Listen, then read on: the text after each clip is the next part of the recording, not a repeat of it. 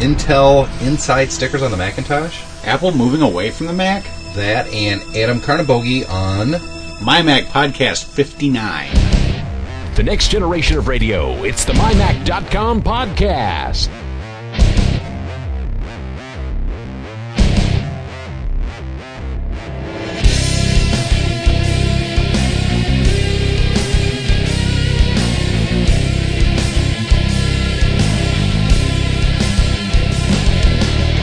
Podcasting from the MyMac.com studios, it's your hosts, Tim Robertson and Chad Perry.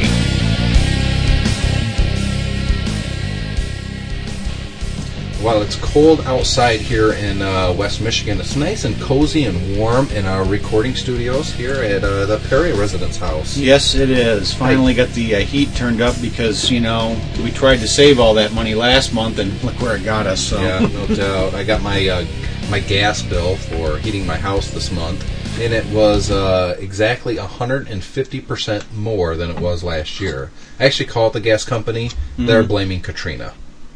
Which is quite amazing when you figure that where we are at in the continental United States, we get over 95% of our natural gas from Canada. Yeah. And last time I checked, Katrina didn't hit Canada. No. no, I know. Anyways, we are we have a third party in the broadcast booth via speaker today, and uh, I said who it is right at the beginning. It's Adam Karneboge. Say hi, Adam.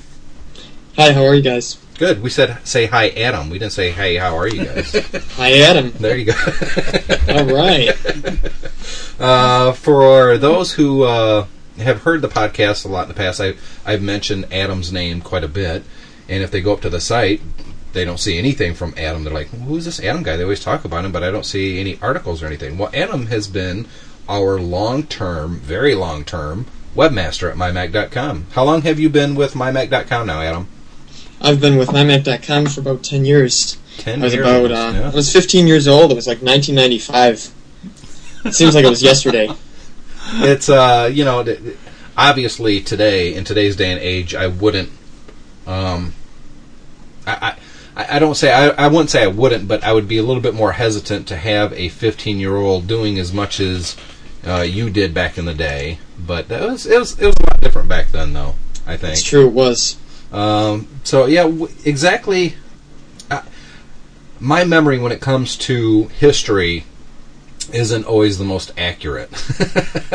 so how did we get hooked up to begin with? Well, if you remember back in like 1995, um, the, the internet, as we know it today, wasn't as wasn't like it is. It pretty much You didn't know- exist the way it is today. Yeah. yeah, it it was the the main way we got um, kind of hooked up. The uh, AOL had like forums, you know, and you posted the DocMaker edition of my Mac on like the AOL download forums, probably on, on like Keyword Mac or whatever it was. Yep. And I probably downloaded the first couple issues, and I thought it was just really cool, you know. And I had just gotten the internet maybe six months, six months, eight months before that. So I, it was all new to me. So I just thought it was the coolest thing.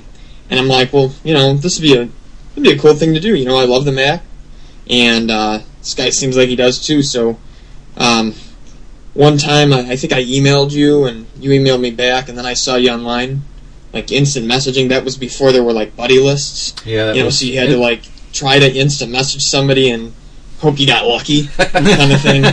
and of course that and, was uh, via AOL. It wasn't Yeah. like you know you had a, a instant messaging uh, client that you could use. It was part of America Online, which was pretty much their biggest selling point back then. That you could Yeah. chat with people on the internet. Yeah. And you were uh, DS9, DS9, and I instant messaged you one day and got lucky, and you know, the rest is history. I think I started writing for the magazine when it was like issue eight or nine, Ye- and uh, started doing the website shortly after that. Yeah, uh, a lot of people, uh, including a lot of the people that are currently writing for mymac.com, a lot of them don't really know the, the real history of, of what we started as. That it was a digital, um, a digital magazine, really, Yeah. and we used DocMaker, and that's what Adam was talking about.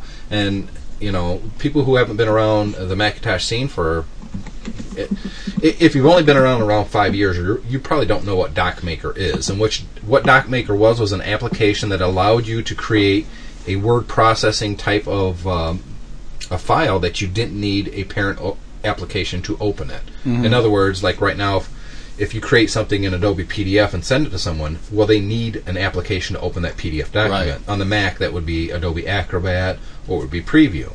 But if It was they- like it was like the PDF for Macs back then. yeah, and, and in some respects, I liked it a, a lot better than early versions of PDF. Um, in fact, we were pretty. I, don't, I can't tell you how long it was when PDF came out before we adopted that as well. But we never really supported PDF all that strong, did we, Adam? No, we. Uh, I think we started it on issue fifty. Um, could be. I want to. I want to say it was issue, or it was whatever issue was like our. I think it was like issue fifty. But anyway, 50 um, was our big anniversary issue. Yeah, but we we used we used like distiller, and we would distill the DocMaker document. Yeah, and it would put just page- turn out terrible. I mean, it was bad. Yeah, well, it was put It was page really breaks at the at the worst possible place. So I, I had to completely finish the issue Mm-hmm. of the doc maker, and I and I did a save as, and that was the issue. Then I would distill the PDF or the uh, another copy Mm-hmm. and look to see where all the page breaks were. And starting at the beginning of the document, if it page broke it in the middle of a sentence, I would go and hit returns Mm-hmm. so it wouldn't page break. But then I had to go through the entire document and force all the page breaks yes, in the right oh, spot. it was Oh, it was just a nightmare. It was a nightmare. Um, but we were, you know, we had an internet web page way before most people did. Um, Mm-hmm. And uh, but what I was going to say earlier is most people don't know that Adam actually was not our first webmaster, were you? That's right. It was uh, Evan somebody. I Uh, think. Evan McCarthy.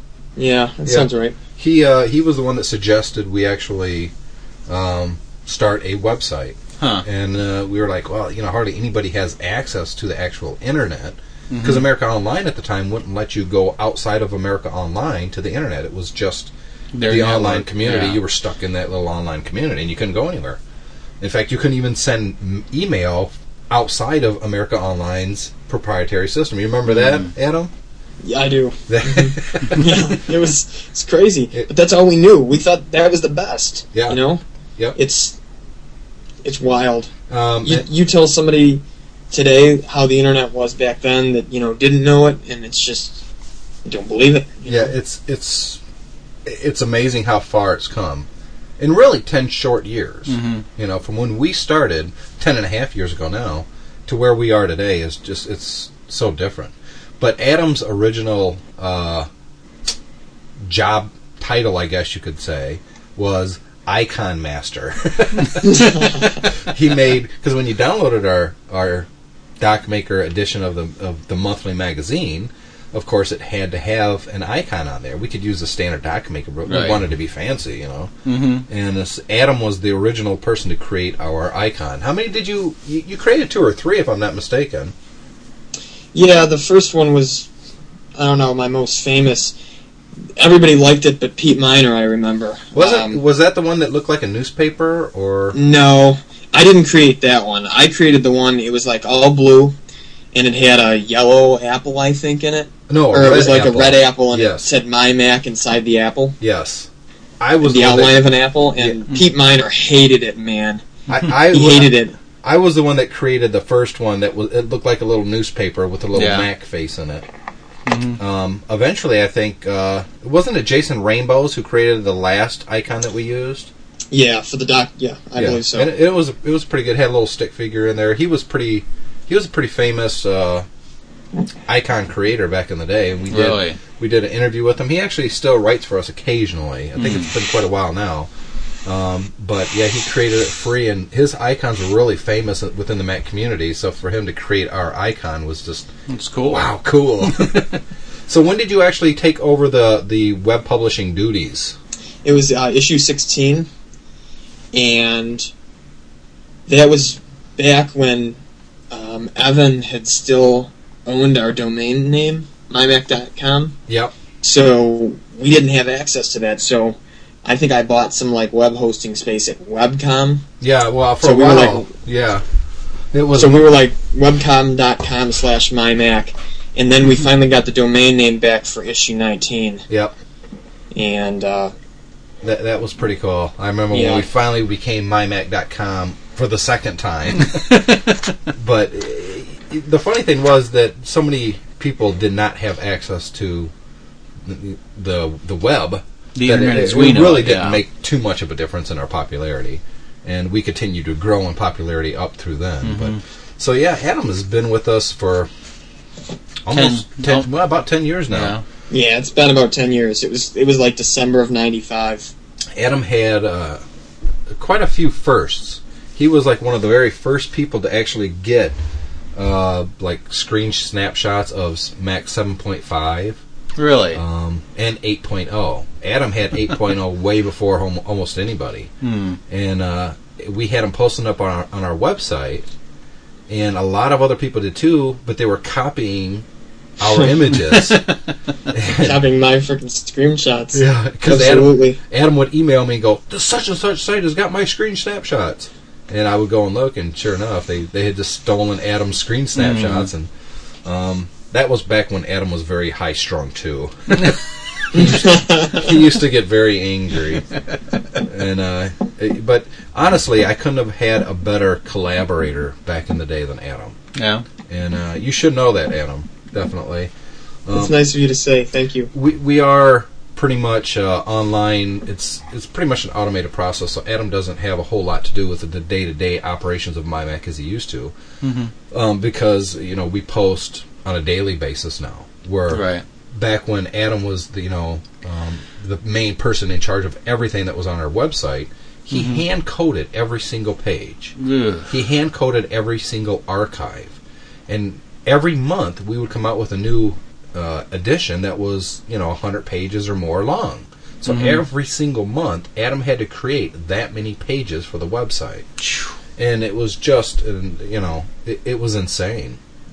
And Yeah, I'm not a programmer type, but um, so I never got into the dynamic programming or anything like that. So we had static pages uh, long past the time that most sites had static pages. That was, yeah, that was quite a task every month. That was I remember that well. Yeah, it would, and we and we always had to. We always tried to have the new issue ready on the first, Mm-hmm. and so we were. You know, you got to figure we had a staff of what, 50, uh, ten to fifteen writers um, at a time, and Yeah. I would get all the submissions myself, and I would put a first draft of the magazine together. Mm-hmm. I would turn around and send that to Russ Walkowicz, who would edit every single article Yeah. he would send it to a, um, our old copy editor named Jim Moravec, who would edit Russ's edits, Mm. send it back to Russ, who would finalize the edits, send it to me. I would go through everything, edit it the way I wanted it to, because a lot of times Jim had an idea of how it should be edited, and Russ had an idea of how it should be edited.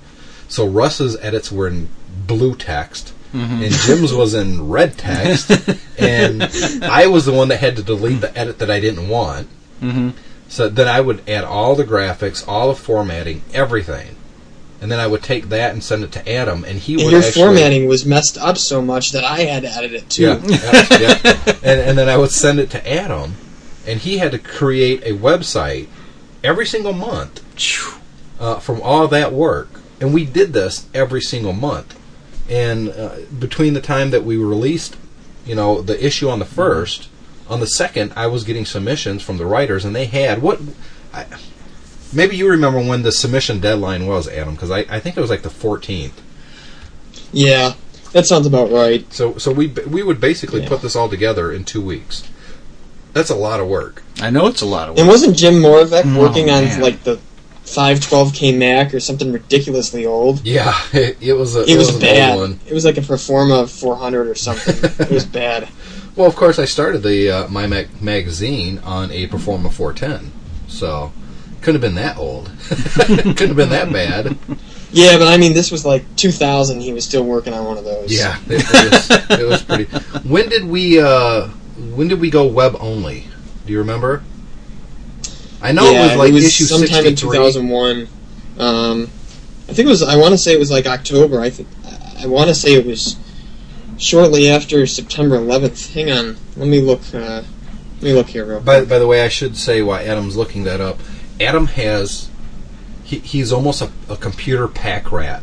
he keeps every single correspondent in, via email, every single every single web page he ever created for my Mac is mm-hmm. still on one of his computers. He kept every bit of it. Thank Yeah, God for got it all. Spotlight. Oh. Holy cow. Well, he, the thing is, there. Like I said, I'm horrible when it comes to remembering dates and stuff. Yeah. I'll just send Adam a, an, an inquiry on something, and he's like, "Boom, there it is." He knows exactly when it was. when it had. Well, you sent me an email uh, in '98. It was March 4th at 1:45 p.m. I'm like, how do you know that? Well, I, I just keep everything. But when you think about it, that's smart because it's just it's digital bits. yeah. You know, it's as hard drives got bigger, it didn't cost any more to store all this information, and I didn't keep crap. So, th- you know, thank goodness for Adam Yeah. for keeping all of this information. Are you still doing your research there? Yeah, I uh, I'm working on it here. It looks like it looks like it was like issue sixty five, maybe. Yeah, I, I think it was 64 or 65. What we, and that was that was like December of yeah, it was sixty five, September of two thousand. So it was the month after that. okay. Oh, I'm trying to. I I don't have Classic anymore. I can't open this. yeah, Yeah, there's. It's just no opening this. I don't own a copy of Classic anymore. Oh, well, you own a copy, you just don't have it installed. Nor do I want to. Frankly. no. um, yeah, but it, it was. Uh, it, what was kind of sad was that one of our writers, Susan Howarder, had been with us for uh, quite a few years, and um, she she got cancer.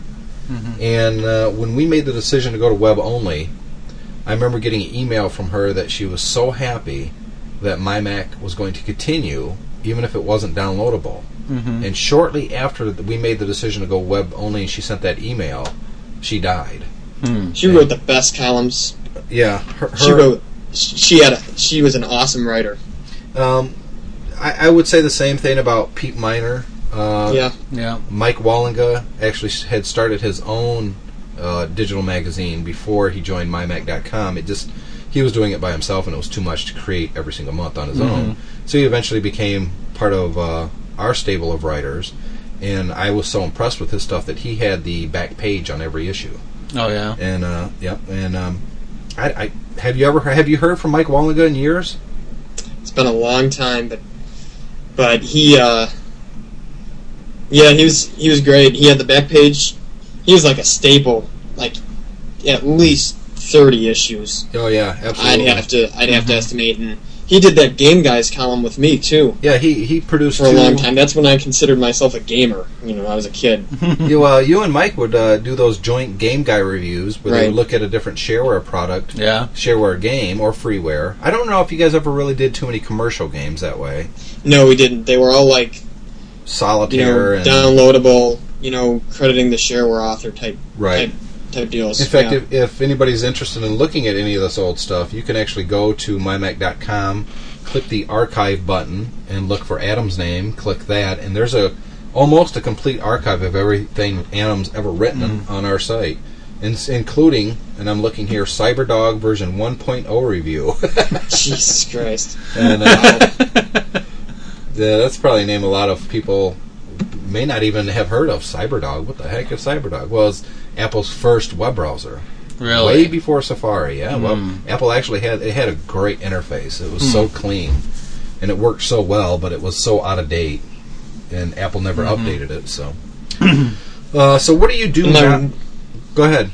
Oh, I was looking at my archive here. My one and only blog. Posted it shortly after the Cubs lost the pennant in 2003. Oh my god. It's the only time you were uh, so upset you had to do something. that was the worst. In, the worst. in fact, the, the last uh, archive that I have of you was uh, January 2003, a review of Links Championship Edition. That, that's about right. And so, what I've got here. so you went out at, with a review of a game, which makes sense because you were one of the game there you guys. but but Adam's done a lot more than that since then. Obviously, every single major site revision, Adam has had a hand in. Yeah. Um, obviously, neither him nor I are PHP programmers and, and any of that Mm-hmm. kind of stuff. So we actually hired that out the last time.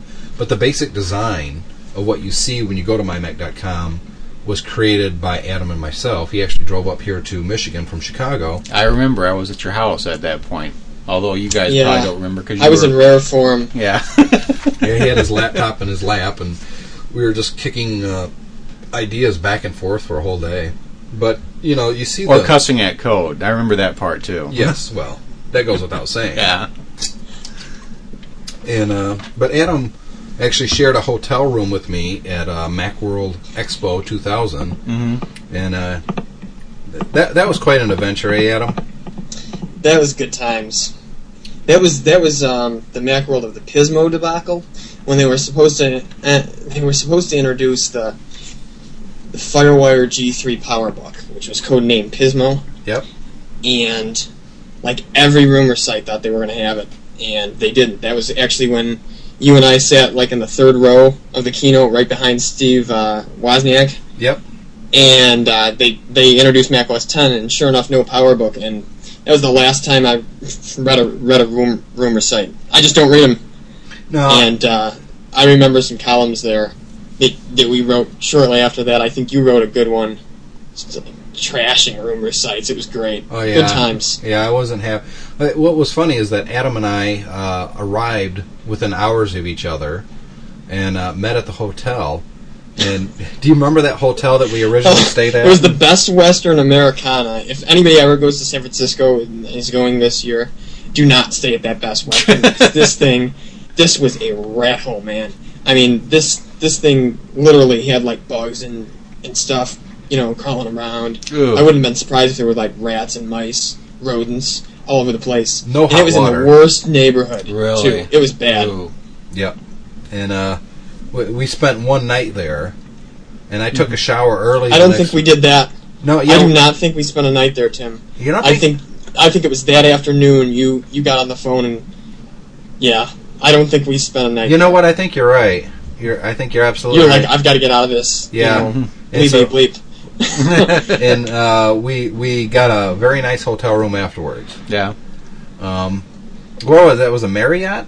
The Marriott Marquis, I think it was called. Yeah, it was like right that. across the street. It was right from- across the street from the Moscone Center. Yeah, and we had a huge suite, and uh, of course back then I had an expense account, so that helped. and so I had called our, my secretary, and uh, she she called uh, the Marriott and got it all hooked up, and it, it was great. Um, it, and it was a it was an interesting time to be at that that that particular expo. I think I haven't been to every expo, obviously, but that one I think what if I'm not mistaken, that was the first time anyone saw Mac OS X.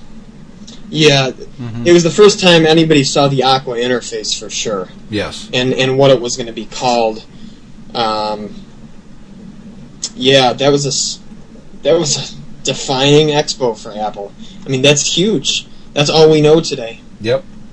And uh, we saw the future, and it, it was Mac OS X.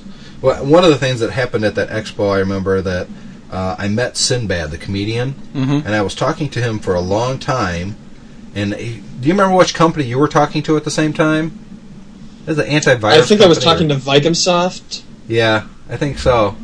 And and uh, Adam was talking to them for a long time, but he had the digital camera. And you remember, this is 2000. Yeah. The digital camera was like a one megapixel. It was 1.4 megapixels and it wrote on floppy disks. Yeah. Oh, the Sony uh, Mavicams. M- Mavica. Yeah. Mavica Yeah. or something, yeah. And finally, Adam got done talking, and he came over, and I had him take a picture of me and Sinbad, or Sinbad and I. There you go. and, and I was so happy that Adam got that picture. Do you remember what happened?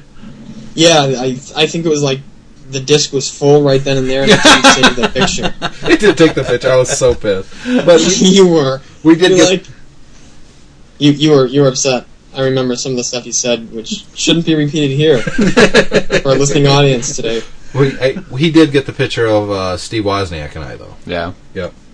But I couldn't return the favor because Steve Wozniak was in a hurry and Adam didn't get his picture. You want to explain what happened about getting our seats? I think Yeah, that's, a, great good story. man. So, so I was still pretty young back then, not as you know business savvy as I am now. So, we were in the media line, and and I think you and I, Tim, were first or second in the media line, Second. right? W- Yeah, we were we were right up there. Um, And sure enough, they opened the doors of the the hall where the keynote's at, and there was basically three sections. There was, or maybe only two. There was like Apple VIP, which was like the main section, and then all the normal people were behind them, and then the media line was off to the right. And this hall was really big, so I mean, it was like probably the size of a good size, at least half a football field. So they open the doors to the media line, right? So we start walking civilly, and you know, you know how when you're like a kid and you know you're like going out to recess or something, you want to be first in line. You kind of start like walking fast because the teacher's saying, "Don't run, don't run." Well, that's what it was like here. And then, of course, it was just an all-out sprint. So we just started sprinting to the front of this front of this hall. Finally, we, we got seats in the third row. in the middle, in the middle of the third. Well, Yeah, we were, we were to the right, but we were on the aisle towards the of middle. the stage. So it was like- s- yeah, it was right there. it was perfect. And it was just great. Finally, like whoever ushers or whatever you want to call them started coming around and blocking off. They blocked off like the first seven rows for Apple VIP of the media section, and and I'm just sitting there in the front, you know. And we had been there since like 5 a.m. or 4:30 or something. I'm like, you know, gosh darn it, there's no way, you know, we're gonna have to. I'm, I'm like, we're gonna have to move. Well, the And people. Tim's like, oh, we're not moving. Well, what happened was somebody came to our aisle, but on the mm-hmm. other side of our aisle, and told the all, all the media representatives there, "You guys can't sit here. You have to move to the back." And at this point, it was completely full. So if we left those seats, we'd have to stand in the very back of this arboretum. Yeah. And and Adam had heard that, and and somebody, some media outlet guy, mm-hmm. told Adam that, and then Adam said, "Dude, we got to move." And, and and you're like Tim. You're like just cover your media badge and you know act act like you belong. and sure enough, and sure enough, we have like CEOs and stuff sitting by us. Yeah. And here's you and I, you know, college kid and whatever you want to call yourself. You know, I don't know what you were. You were like Information. technical IT guy. Yeah, I, I was information technology and manager, we're just kind of like sitting there. Um, hiding our media badges. hiding our media badges with our coats. And sure enough, um, at a certain point, we realized that you know nobody was going to ask us to move, and that we were going to sit there. And Adam then was very nervous by the time. And there we are. We're like sitting among the upper crust of like CEO guests of Apple, Mm-hmm. and and there we are. And like the closest media member to us, I think, was like row seven, so like four or five rows in, in back of us. It's crazy, man. And some people were times. shooting us very dirty looks too. Oh yeah. And Adam was so nervous; he was basically bouncing in his seat. And I kept going, "Dude, just calm down. Just act like we belong." and you're like, "They're gonna kick us out." No, just, just. and at one point, I said, "Adam," and he's like, "What?" I said, "Look to my left." And he looks over, and in the aisle, standing right there next to me, is who? Steve Jobs. Yeah. And Adam's like, dude, that's Steve Jobs standing right there. and then the first two rows was people mingling. So right before the keynote begins, who sits down in the seat right in front of me? Steve Wozniak. Steve Wozniak said so. I'm watching the keynote, and I can't help but keep looking at this very almost hand knitted type of sweater Steve Wozniak, Yeah, and it was like so white and yes, with all kinds of colors in it. right. And uh, but it was it was just surreal. It and really was. We we were sitting in this like the perfect spot. We got to see Steve Jobs up close. He, I mean, he was standing right there next to me. Steve Wozniak, my hero, was sitting right in front of me, Mm-hmm. and we got to see the beginning of Mac OS X. Yeah. And it, it was just a, it was an amazing keynote, really was. And uh, it was. I, I was real glad that I got to share that experience with Adam because uh, I th- Adam was my Mac for a Yeah. long time, and he still is. He is mymac.com. So if you guys got a problem with mymac.com, uh, complain to Adam. There you go. We're gonna I'll just forward it right to you, man. yeah, there you go. Um, one of the things about mymac.com is we are hosted by a company called Innotech, I N N O dash T E C H, Innotech.com. Mhm. And uh, they are becoming uh, a sub sponsor of this podcast, i.e., uh, I, I want to promote companies and individuals of, of, to use their service. So Sure. uh, if you go to mymac.com and you go all the way to the very bottom of our page, uh, which, by the way, needs to be updated, Adam. Yeah, I know. and it says Innotech at the very bottom, and it says proud host of MyMac.com for over six years, which um, is very cool. But if you click that, there's some deals there that uh, if you're looking for a web host, it's the company we've used. How long have we used them now, Adam? I know it says over six years there, but Probably eight Yeah, at this point. well, yeah, maybe Seven. I would say it's about seven because we were on that crappy Battle Creek hosting site for like three years and then Yeah. we moved. Yep, you're right.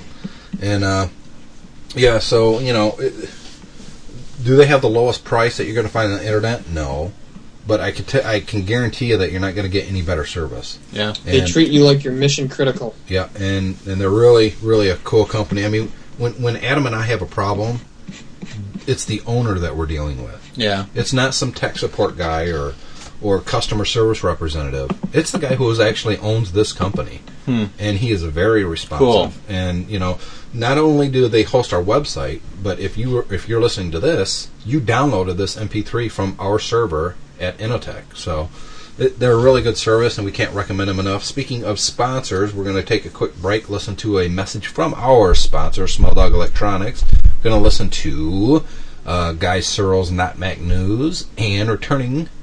You're going to listen to Chris Seibold's Not Yes. Mac News. Yes, I said Guy Serle's. Yeah, he did. Or- Although that could be cool to have them swap one time. So Nah. No. nah. Uh, well, maybe. Actually, Guy suggested that once. Yeah. Maybe- Maybe we'll do that. It's up to them, really. Um, and when we come back, we'll jump into some news. We're going to keep Adam on the line with us and uh, discuss the latest happenings in the Mac world, courtesy of MacMinute.com. Do you have an iPod yet? If not, Christmas is just around the corner. This is Dawn from Small Dog Electronics, and we have what you really want for Christmas this year the latest iPods, as well as discontinued, used, and refurbished models. If you already have an iPod, then maybe you want some accessories, like the Small Dog Groove Cube, a portable set of speakers for your iPod that cost only $29.95. Check us out online at smalldog.com or come into the Small Dog showroom in Waitsfield, Vermont on the way to Sugarbush and Mad River Glen. Microsoft will officially end support for the Mac version of Internet Explorer when the calendar rolls over to 2006. Not Mac News polled 4.2 million Mac users on the change, and the most common response was, Is that piece of bleep still around? In other news, Google has purchased 5% of America Online for $1 billion. dollars, Executives said the move was to expand Google's and AOL's advertising reach. Not Mac News has learned that nothing could be farther from the truth. The real reason Google invested in AOL was, in fact, to share the volume discount AOL gets on CDs. Turns out no one has backed up Google in a while, and they feel it's going to take a ton of CDRs. Not Mac News. Available only on the MyMac.com podcast. From the MyMac.com subterranean Tennessee studios, the entire staff of Not Mac News, myself, wishes you a Merry Christmas, Happy Hanukkah, joyous Festivus, etc. Happy holidays.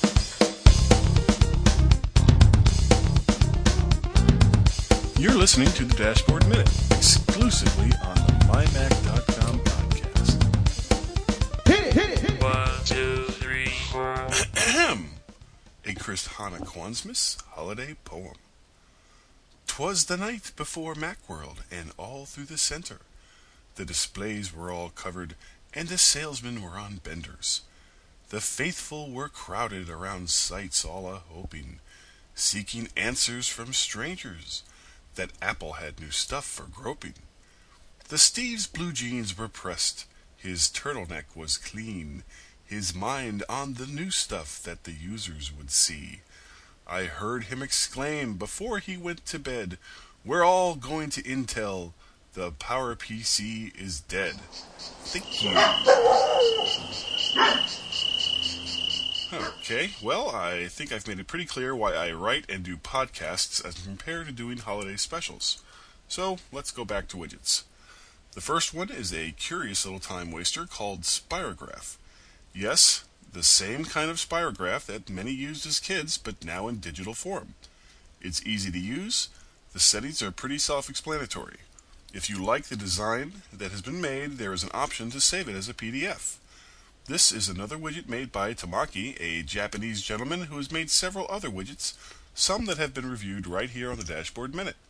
Find this widget at dashboardwidgets.com. The next widget today was actually found and brought to my attention by my Mac's very own Donnie Yankelo. It's called Amazon Album Art, and it is courtesy of the great people at the Widget Foundry. What this does is nothing you couldn't do via Safari and iTunes, but this takes all the guesswork out of it and will save you time. To use it, open iTunes, select a song that doesn't have any album art. Go to the dashboard environment, open the Amazon Album Art widget. Put in the artist's name, hit enter or return depending on your keyboard. Amazon Album Art will soon return with all available album covers from that particular artist. While it might make sense to actually select the actual album art that the chosen song was featured in, there's no reason why you have to really go and do so. Go wild and put Herman's Hermits album covers on the Rolling Stones songs. Uh, well, wait, on second thought, that's just wrong. Amazon Album Art, or as I like to call it, AAA, and will that get me into some kind of copyright trouble, was created by the good people at the Widget Foundry. Find it with all the other usual widget suspects, or go to the source at www.widget-foundry.com forward slash widgets forward slash Amazon Art. Or just do a Google search for Amazon Art album art. Sorry, let's try that again. Or just do a Google search for Amazon album art, and lo and behold, the widget will be found. Thanks again, Donnie, for finding this one for me. If you have any questions or comments about the Dashboard Minute, or maybe like Donnie, there's a widget you like or have made that I haven't covered yet. If so, please send me email to dbminute at gmail.com. Thanks for listening, and be here again, hopefully, next week on the Dashboard Minute on the MyMac.com podcast.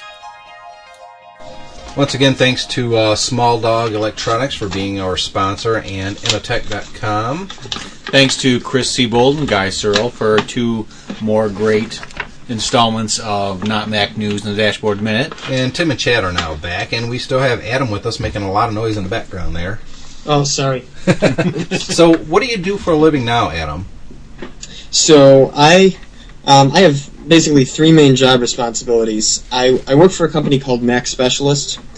So we're an Apple specialist, um, an authorized authorized reseller, service center, and training center.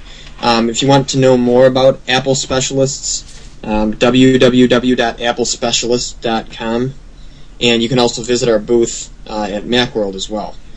Um, all the Apple specialists will have a booth there. Um, my main job title is the director of training, so I run the entire training department.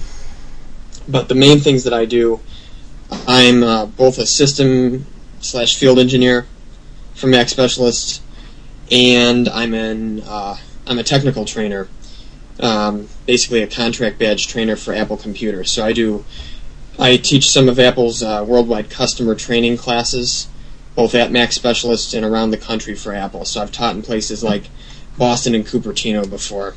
Um, those classes can be found at train.apple.com. And the ones specifically that I teach are the uh, 100 and 200 level classes. Those are their bread and butter courses. Um, the macOS Support Essentials class, which is macOS 101, and uh, the macOS um, 200, the macOS 10 Server Essentials class as well. So um, the the, the tra- you know the training is something that I enjoy a lot, and you know having having the real world experience of you know doing this type of stuff in the field like I do when I'm not training, being able to bring that into the training room um, offers really good value, and it's really rewarding for for me, and I think students get a lot out of it. So if anybody ever takes those classes, you might just have me as the trainer. How There's you, about 40 Apple certified trainers in the in the country, I believe. how, how did you uh, land this job uh, initially? I mean, what was it about you that they said this is the guy that we want to work in in our uh, store in our business? Yeah, I uh, I just kind of started out in retail sales, answering the phone. I actually, what happened? I had a titanium PowerBook 667 at the time, and um, needed a new logic board. Basically, it was, it was the resulting problem.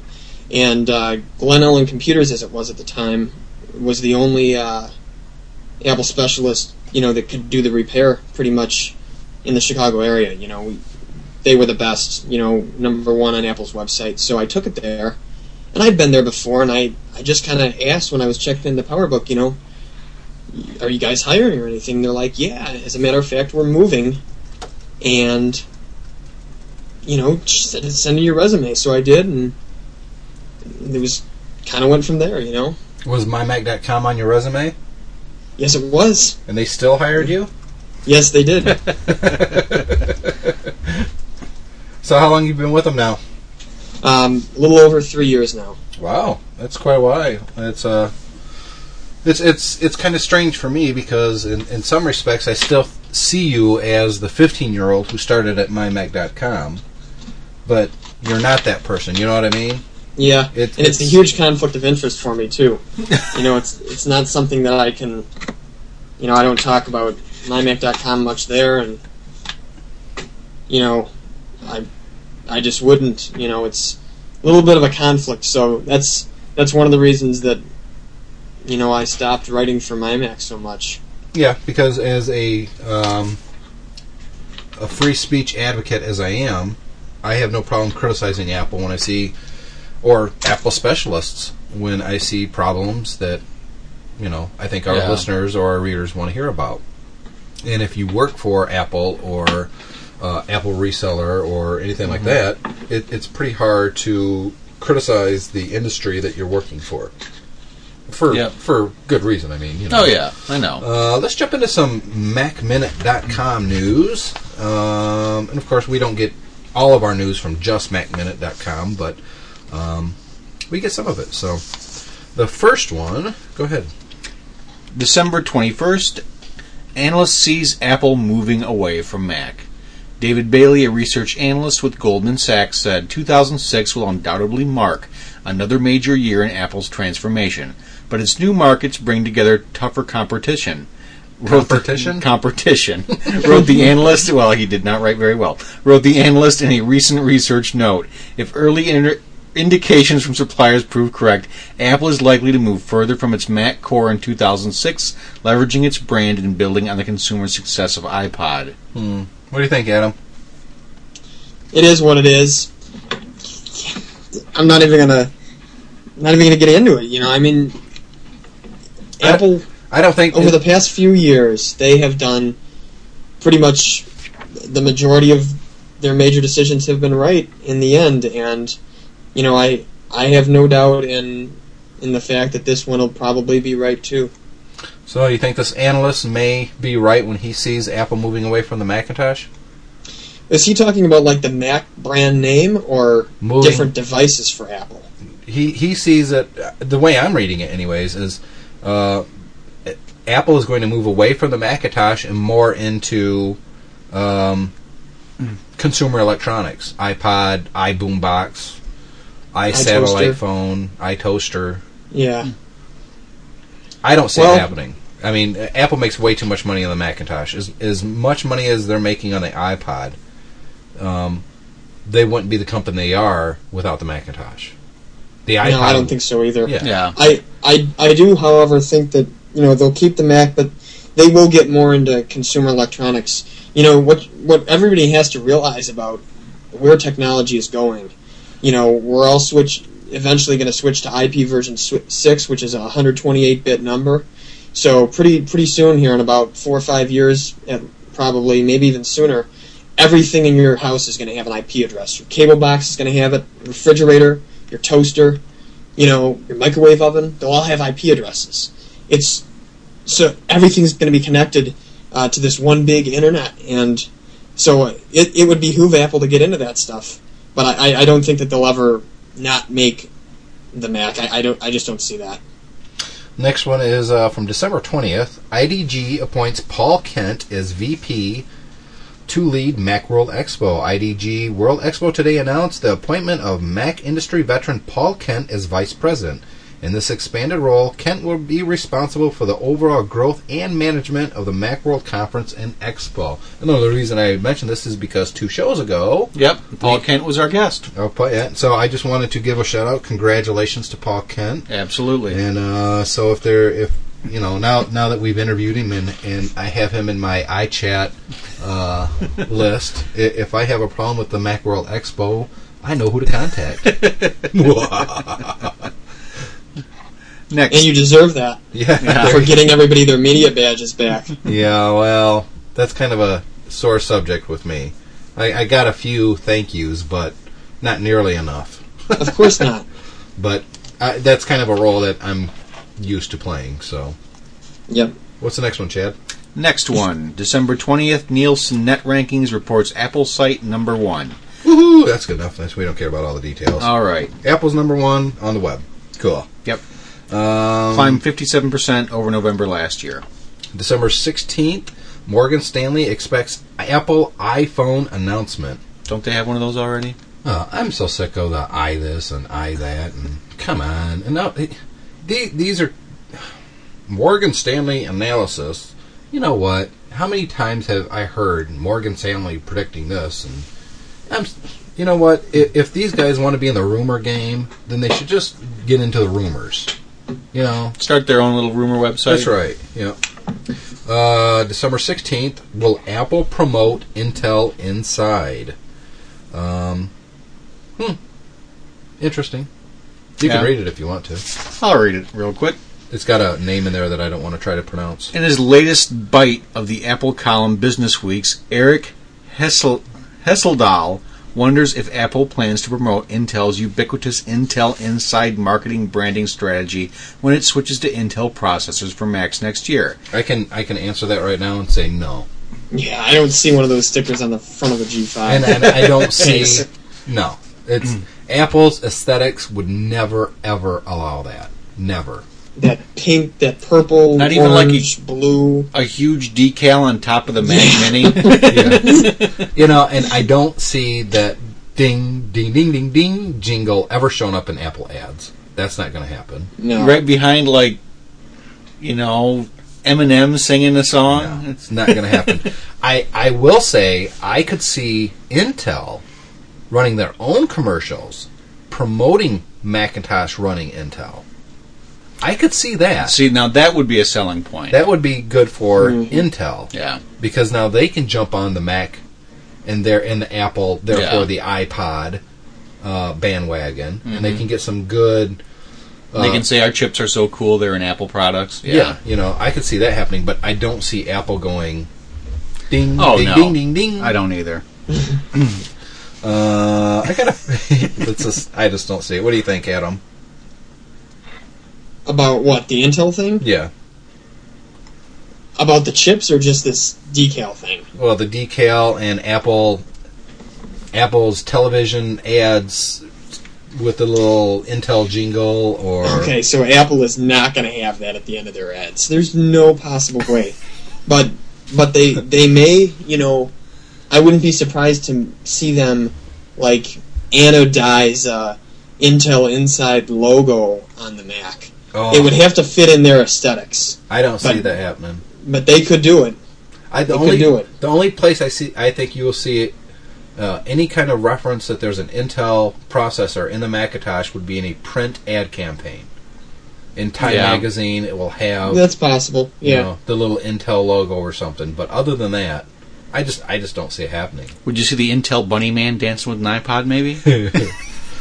If they still use the uh, Intel Bunny guy, maybe Which they haven't, but Something else that I uh, read today from Engadget Seagate, the world's largest hard drive maker, is getting some extra storage space with One Touch by picking up rival Maxtor for $1.9 billion. Wow. The merged company will still operate under the Seagate name. and they're also reporting that one gigabyte one gigabyte iPod shuffles are completely sold out until sometime in January. What else is We got going on in January, huh? You got some, huh? Yeah, we, we still have a we still have a bunch of those actually. The shuffles. We're sold out of every other iPod though. Do you, do you see uh, a market share for the Shuffle still? I don't. I, I don't understand why they would continue the shuffle past this January. I just don't because everything that you want out of a shuffle, you get out of a nano. Except for the price point. Well, if they come out with say a one gigabyte, ninety nine dollar nano or well, I don't. I wouldn't say ninety nine. I would probably say one forty nine. something. Yeah. Hmm. One hundred forty nine dollar nano that holds like one point two gigabytes, or as mm-hmm. Chad would say, one point two gigabytes. I'm, I'm telling you, every time I see that, I trip up now. I know it. If I put gigabytes on a page, Chad's always going to say gigabyte. I I don't know. Do you do you see a, a, a market for the shuffle much anymore? I mean, this is only a, a year old. Everybody buys the nanos. Yeah, I, it's the Since nanos those came just, out. They're those just so cool. Yeah. Yeah. When you I have a problem though giving my kid a nano. I mean, that thing could be snapped in half so quickly. Mm. well, yeah, but so could a, a shuffle. I mean, really. Well, right. I, I'm I'm talking about like a nano versus a, a full size iPod though. You know, I if I was buying one for like a kid that was 11 or 12, I don't think I'd get a nano. I, I just don't. I, I don't think so either. But then again, I've got two kids, and both of them made their Christmas this year. This year, and iPod is on both, and Mm. I went, yeah, that's going to happen. Uh, let's jump into some reader feedback here. Uh, I got an email from Tanner God's Godariza. Godariz. See, I cannot pronounce names. I'm I'm an illiterate retard. Oh, Godarzi. Gard- See, I don't know why I can't say it. Uh, he writes, "Hi, um, I'm a MyMac listener and wanted to know how my experience has been lately with Element K journals. Uh, Did you you remember? I, I know you can't listen to every single podcast. You're a pretty busy guy, Adam. But did you catch what was going on with Element K journals? I don't think I did. Well, basically, they, they sent me a couple free issues of, you know, all their stuff. And then they immediately turned around and started sending me bill after bill after bill, trying to get me to subscribe to all these different little journals. And they're like $150 for a 12 page uh, Inside Mac journal. It, it's, it's retarded. And But they send very deceptive um, invoices. Yeah, like Mac Addict does. Well, no, th- th- they go above and beyond that. They'll send it to accounts Receivable receivable. department. Like it's an actual bill for a service that's been rendered. Yeah, Oh, wow. yeah. It's and but I'm talking eight or nine uh, different uh, titles that they're sending me. So they're sending, you know, seven, eight, nine invoices a week or more, and uh, uh, the long and short of it is, I'm still getting the invoices, just not at the uh, consistency that I used to. Mhm. It's they're not coming every single week, but they are coming every other week, and I just I know what to look for now. They Yeah. use they use different uh, type on the envelope. They'll use different color envelopes. They'll try anything they can possibly try, trying to get it past me to whatever department that subscribes and pays for. And I know what they look like, and I know that they're based Yeah. in Rochester, New York, because that's where they return addresses. And I just pitch them. I don't even bother Yeah. opening them anymore. So, yep, I'm still getting them, but uh, it's. That's messed up, man. That is messed up. Uh, I'm gonna move this so Chad could read. Go ahead and read the. This next is one. from uh, Robert Sherrill. Hi, fellas. I had this problem on my iBook when I was when You it need was to- new. Oh, what you got? But You got to Oh. tell them what the, the Oh, message they Yeah, the tagline is glitchy trackpad fixed. He said I had this problem on my on my iBook when it was new, static. It started out about the season change, uh, heat coming over, air drying out, maybe carpeting. I was able to introduce to induce the behavior by shuffling my feet on the carpet and then using the trackpad. I found washing my hands to be a solution. I have since moved. No carpet, no wacky pointer. Hope this helps. Keep up the good work. I'm new to podcasts and love them. Uh, thanks, Robert. Um, to answer your question in the simplest terms, where my uh, PowerBook is located, where I use it, is in the kitchen. There isn't any um, static electricity problems in there. Ceramic tile. Yeah. and we do have a lot of static electricity this time of the year. I mean, I- I'm constantly electrocuting myself in the house or my kids. I'll Yeah. go pat one on the head and pow. but uh, no, it's not static electricity. I actually wash my hands all the time. Um, if I'm cooking, I'm washing my hands constantly. Um, I don't know why I, I wash my hands a lot. Because you have a two-year-old, Tim. Yeah, well, yeah, that probably has a lot to do with it too. Um, but it's it's definitely not static electricity, um, I, and it's still happening. But I've been cleaning the trackpad a lot more regular, and I talked about this uh, a couple weeks ago. Yeah. That someone said you might want to just try washing your trackpad. It may just be dirty, and that's why it's getting flaky. And I have been washing it and and trying to keep it as clean as possible, but still. Uh, there's days that I, I'll start moving the cursor and it just it will not go where I want it to. It'll fly and scooch all over the screen. No rhyme, no reason, uh, just buggy as heck. And thankfully, it's not doing it right now because I'm using this PowerBook to access this email.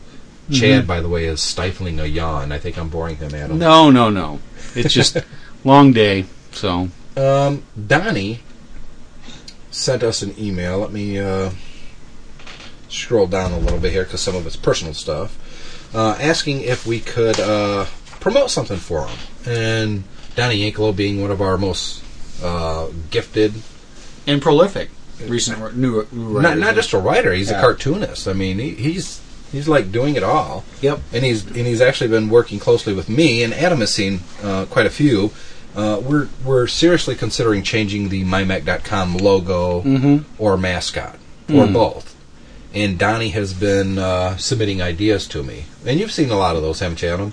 Yeah, they're um, We haven't found they're the good work. Yeah. It's just there's something about it that it's just not right yet. Yeah, and it, But it- we'll get there. it- but that's such a uh, you know because Adam and I have been doing this for a decade. Yeah. and and Donnie does incredible work. But you know, it's just like I have this certain idea that I, I don't know how to articulate, and he has been submitting different ideas, um, and just haven't found the one that really is like that's the one. That's that's our identity. But uh, anyways, um, Donnie's super talented, and he is actually uh, let's see. Uh, he's doing a podcast with a friend of his named Mark Creech. Um, he is actually the author of the books that Donnie illustrates, and he they thought they would try doing a podcast reading of some of their uh, some of the poems. Let's see, maybe I should just read his email. I was going to write this out kind of as a press Yeah. release, but I ran out of time. Um, would you be willing to plug a podcast I started with a friend of mine, Mark Creech, on the MyMac podcast? Heck no, I'm not doing that. Not for Johnny. Not for Donnie. he is actually the author of the books I illustrated, and we thought we'd try a podcast of him reading some of his poems each time in an effort to promote the books and eventually find a publisher. Um, ba- I basically just introduce him reading the poems like a host. Uh, we're going to do about three poems of. We're, we're going to do about three poems a podcast. Uh, the first one is only about three minutes long, but short is good. I have it posted on my .mac account. Blah blah blah. blah. Uh, he does have a link to the pod to to this podcast. The, one of the problems is sometimes when you do a search for it on Apple's iTunes, it shows up. Sometimes it doesn't. Yeah. So Apple's iTunes podcast listening is It's a little it's quirky, a little quirky sometimes, and uh, and he sent me the name of it, and I'm looking, I'm looking, I'm looking, and I can't find it here. Hey, well, Donnie, I'm sorry, I cannot remember the name of it. I've just been swamped with Christmas stuff lately, and Yeah. and uh, other more pressing things that has to do with. I'll the give it a go next time. Yeah, well, the oh here it is. No, uh, worldofwitherspoon.com Mm. is where you can find the books. I'm sure you'll find a listening to the podcast there, and I'm going to put a link directly to that podcast in the iTunes Music Store in our show notes for this podcast. So Good if you want to find it, that's where you're going to go. Go to our show notes, and I'll have a link Yep. directly to it. And if Donnie's involved in it, I'm sure it's a great podcast. And who doesn't like poetry? Yep. Let's see. Um. Okay. I'm going to let you read this one. All right. I know you've read this one before because I forwarded it to you. Yep. And this is from uh, Kim Gordon Helliwell. What'd you say, Gordon? This is right there. Oh, okay. I was looking up here. Sorry. And Kim writes, uh, I'm a months long listener to your podcast, but I've mostly enjoyed it. But I'm ready to register my dismay at what I think are careless, thoughtless, gratuitous and uninformed remarks you, Chad, and Tim made in Podcast 58 about a group of people who were fighting the, Triple X domain. Let me clarify that right now and say that was me that made the uh, uninformed, gratuitous, thoughtless, and careless remarks. Wasn't Chad. Give me credit. I might very well agree with you about the possibility that these people are misguided in trying to block the Triple X domain. I really don't know, since I haven't really decided personally how I feel about that. I think my preference would be to force all porn to that domain if it's implemented. Whether that would improve the world in any measurable way is an open question, though. But to move from condemning these people for their position, possibly misguided, and condemning them to condemning them for being closet porn freaks themselves is, well, careless, thoughtless, etc., and certainly based on no evidence whatever other than your own prejudice. You guys are good when you stick to technical subjects. Ad hominem attacks, however, are not appreciated and are certainly unnecessary. Thanks, Kim. I appreciate your uh, views. Yep. Um, you're right. Um, I don't have any um, proof to back up that um, Your allegations? my allegations are true. right. But here's the thing. Oh, by the way, um, there's absolutely no way if even if the triple X domain was adopted, there's no way to force anybody to use it. There's no way Yeah. to force anybody to give up their own domain name and go to the you know their dot .com name and go to their Dot triple X. There's absolutely there's no governing body that could do that. Right. Um, so that's, I mean, and besides, it's not. It, it, if it was all American companies or all British companies, or you know, then you can go to those governments. Maybe they can pass laws, which I would be opposed to, and have these companies forced to give up their domain and use Yeah. triple X. Here's the thing. Um, yes, there. I, what I said was that I'm sure that a lot of these people are probably porn or closet porn freaks. And I actually stick by that because here and here's my reason. I must not have listened to this podcast. Yeah, either. yeah, this is the last one, so. If if you if you're walking okay, let me I'm trying to phrase this because I really didn't prepare, but if I see two guys and one guy has all these tattoos and a cut off leather jacket with the black bandana tied mm. tight around his head and chaps riding a motorcycle, I know where that guy's coming from. Mm-hmm. You know what I mean? You and if you see him walking out of a porn um, store, you wouldn't think twice of it. Now, you take another guy and he's all dressed up in this suit and he's supposedly looking very respectable. Mm-hmm. You would you wouldn't guess that he's a porn guy, that mm-hmm. he's really hardcore porn guy. But that's the guy that I think is the most um, representative of their industry. That's the person that is the number one uh, customer for the porn industry because they're hiding it. They- that's, that's your opinion. that's my so- opinion. Yeah, that's what I said. And and you know the people that you would think, oh yeah, that guy is freaky. He's into that stuff. He's probably not freaky. He's probably not into that stuff because he wears who he is out on. Boom, that's who he is. Mm-hmm. It's the people that have so many skeletons in their closet that are always opposed to everything. Those are the people that you always find out have all these skeletons in their closet. They're the ones that you go, "Oh my God, he was such a quiet person. I had no idea he was into cannibalism." And you know, I mean that the, you never hear about. You know, there was this biker down the street and he killed five people. You never hear that. You always hear it was some quiet guy that lived by himself down there, and that was the guy that killed five people. It's hmm. always the guy you never sus- suspect. So that's my story, and I'm sticking to it. Or uh, that's my opinion. Opinion. Yes, but I do appreciate your comments, Kim. And uh,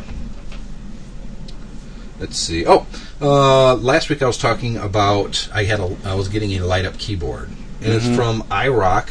Uh, let's see, i slash rock rocks usa dot com i slash r o c k s usa dot com. I have it now, and so far it's really cool. Really? Yep, it has this little on and off switch that you can push, and it makes the backlighting of the keyboard light up. Unfortunately, you can't control the brightness, and it's almost too bright because it washes out some of the characters. What color is it? It's a bluish color. Yeah. And we're going to do a video review of this, and I'm thinking of um, recording part of the video review in a darkened room so you can see what this keyboard looks like lit up. Yeah. what do you think that would work good, Adam? That'd be cool. Sounds real cool.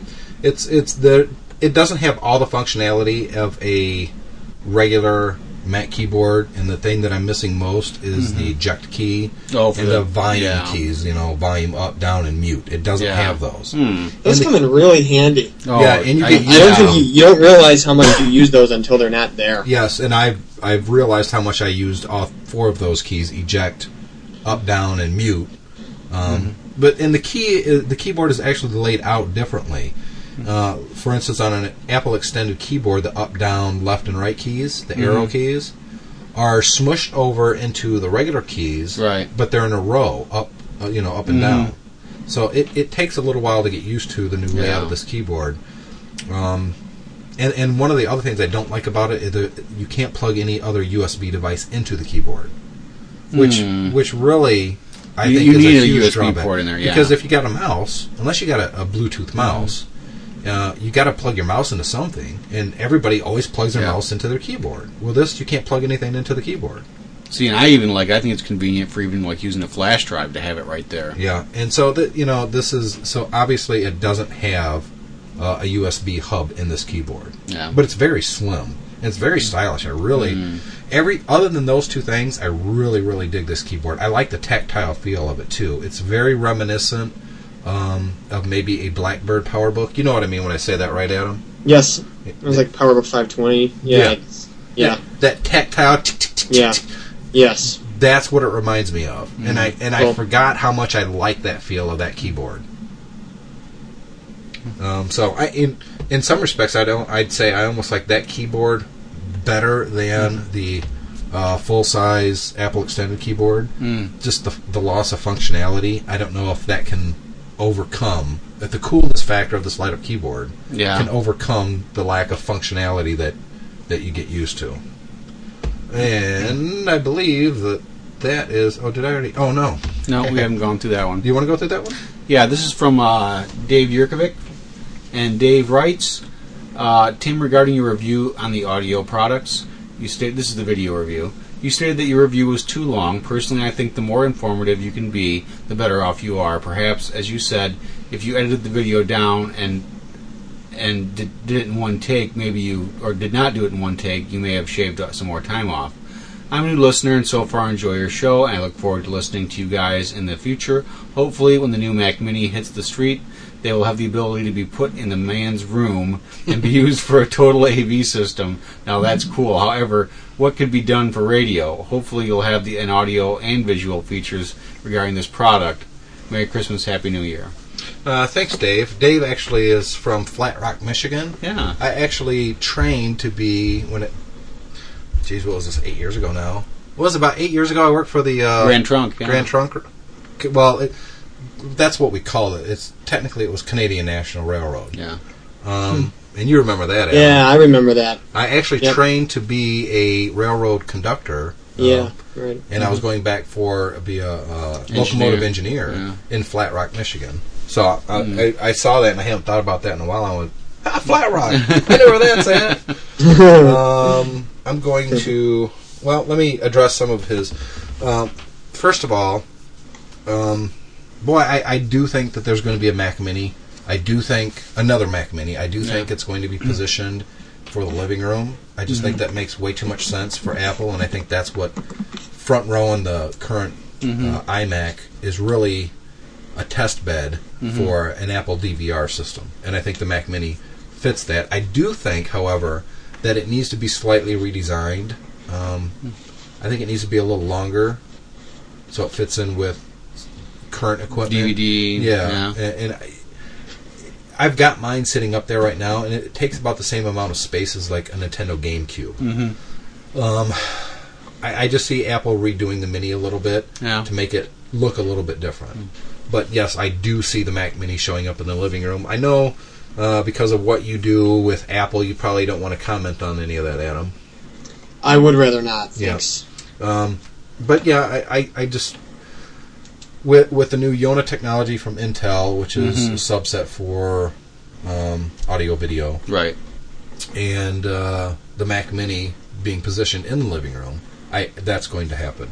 As far as radio c- is concerned, uh, Griffin actually makes a USB device that you plug in to your Mac or Mac Mini or iMac or whatever you have, and it will actually pick up radio stations. Oh, it's the shark. Yes. Yeah. Uh, the Griffin Shark is it? It's not. I want to say it's the shark. but Yeah. You did a review of it. I, did I do a review of that, or did I do a review of the broadcast one? No, you did one. With, I remember because you have the picture of it in there, and it looks just like a little shark's fin. I think no. I. Well, you know what? I don't even know what I'm doing anymore, so I'm just going to jump on my archive. See, this is the problem, folks. When you've been publishing for almost 11 years, and you've been a mm-hmm. Mac writer for almost 11 years, you just forget stuff. You know, oh, did I do that? I don't know. and I, Adam knows exactly what I mean. Absolutely. After a while, oh, here it is. Assorted Griffin technology gear. Try it. Oh, Rocket FM.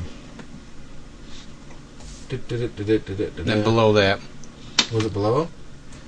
no, I No, guess it the was Rocket FM was that you could uh, broadcast, the Broadcast. sound from your Mac. Yeah, I know you did one on the shark though too, or someone's got one on the shark. Well, I looked. Arr. No, I've got a Shark, and I don't think I've done the review of it. Now, I've used it, and basically, it does look like a shark fin, and it allows you to not only listen to uh, AM and FM on your Mac, it will allow you to record much like a DVR. So you can you can listen, you can set it up to record NPR Science Friday every Mm-hmm. week if you want. Uh, it will record it in MP3, so you can put that onto your iPod later. It, it's a great device. Yeah. So could Apple build that into a Mac Mini very easily? But even if they don't, Griffin already sells something that will do exactly that. Yeah. So and, and it's uh, fairly cheap for what you can get. If you're if you're a big radio guy and you really like radio, and you would very much like to see a Mac Mini in your living room, but you don't want to give up the functionality of a radio, that's the way to go. Yeah, Griffin also's got an iFM that you can plug into your iPod, but that one you can't actually program. So Right. you're gonna have to hit the record button when your show's on. Uh, let's see, there was something else in there that I was gonna. do- do- Oh, and the video reviews. Um, yeah, the first. Well, it's not the. It, what the heck is that? Hang on a second. That's got to be his telephone. Yeah. It's take me up to the ball game. Oh yeah. That's my cell phone. Being the avid baseball fan that I am. Well, I, I would have the NFL sound, but I'm so disgusted with my Detroit Lions right now that What a debacle. We have to talk about that offline. we talk, we're, we're already at a minute or an hour, Hour and and 12 minutes. minutes, so- Yeah. yeah. It could have been worse. We could have been Packers fans, but not much worse. The Packers beat the Lions.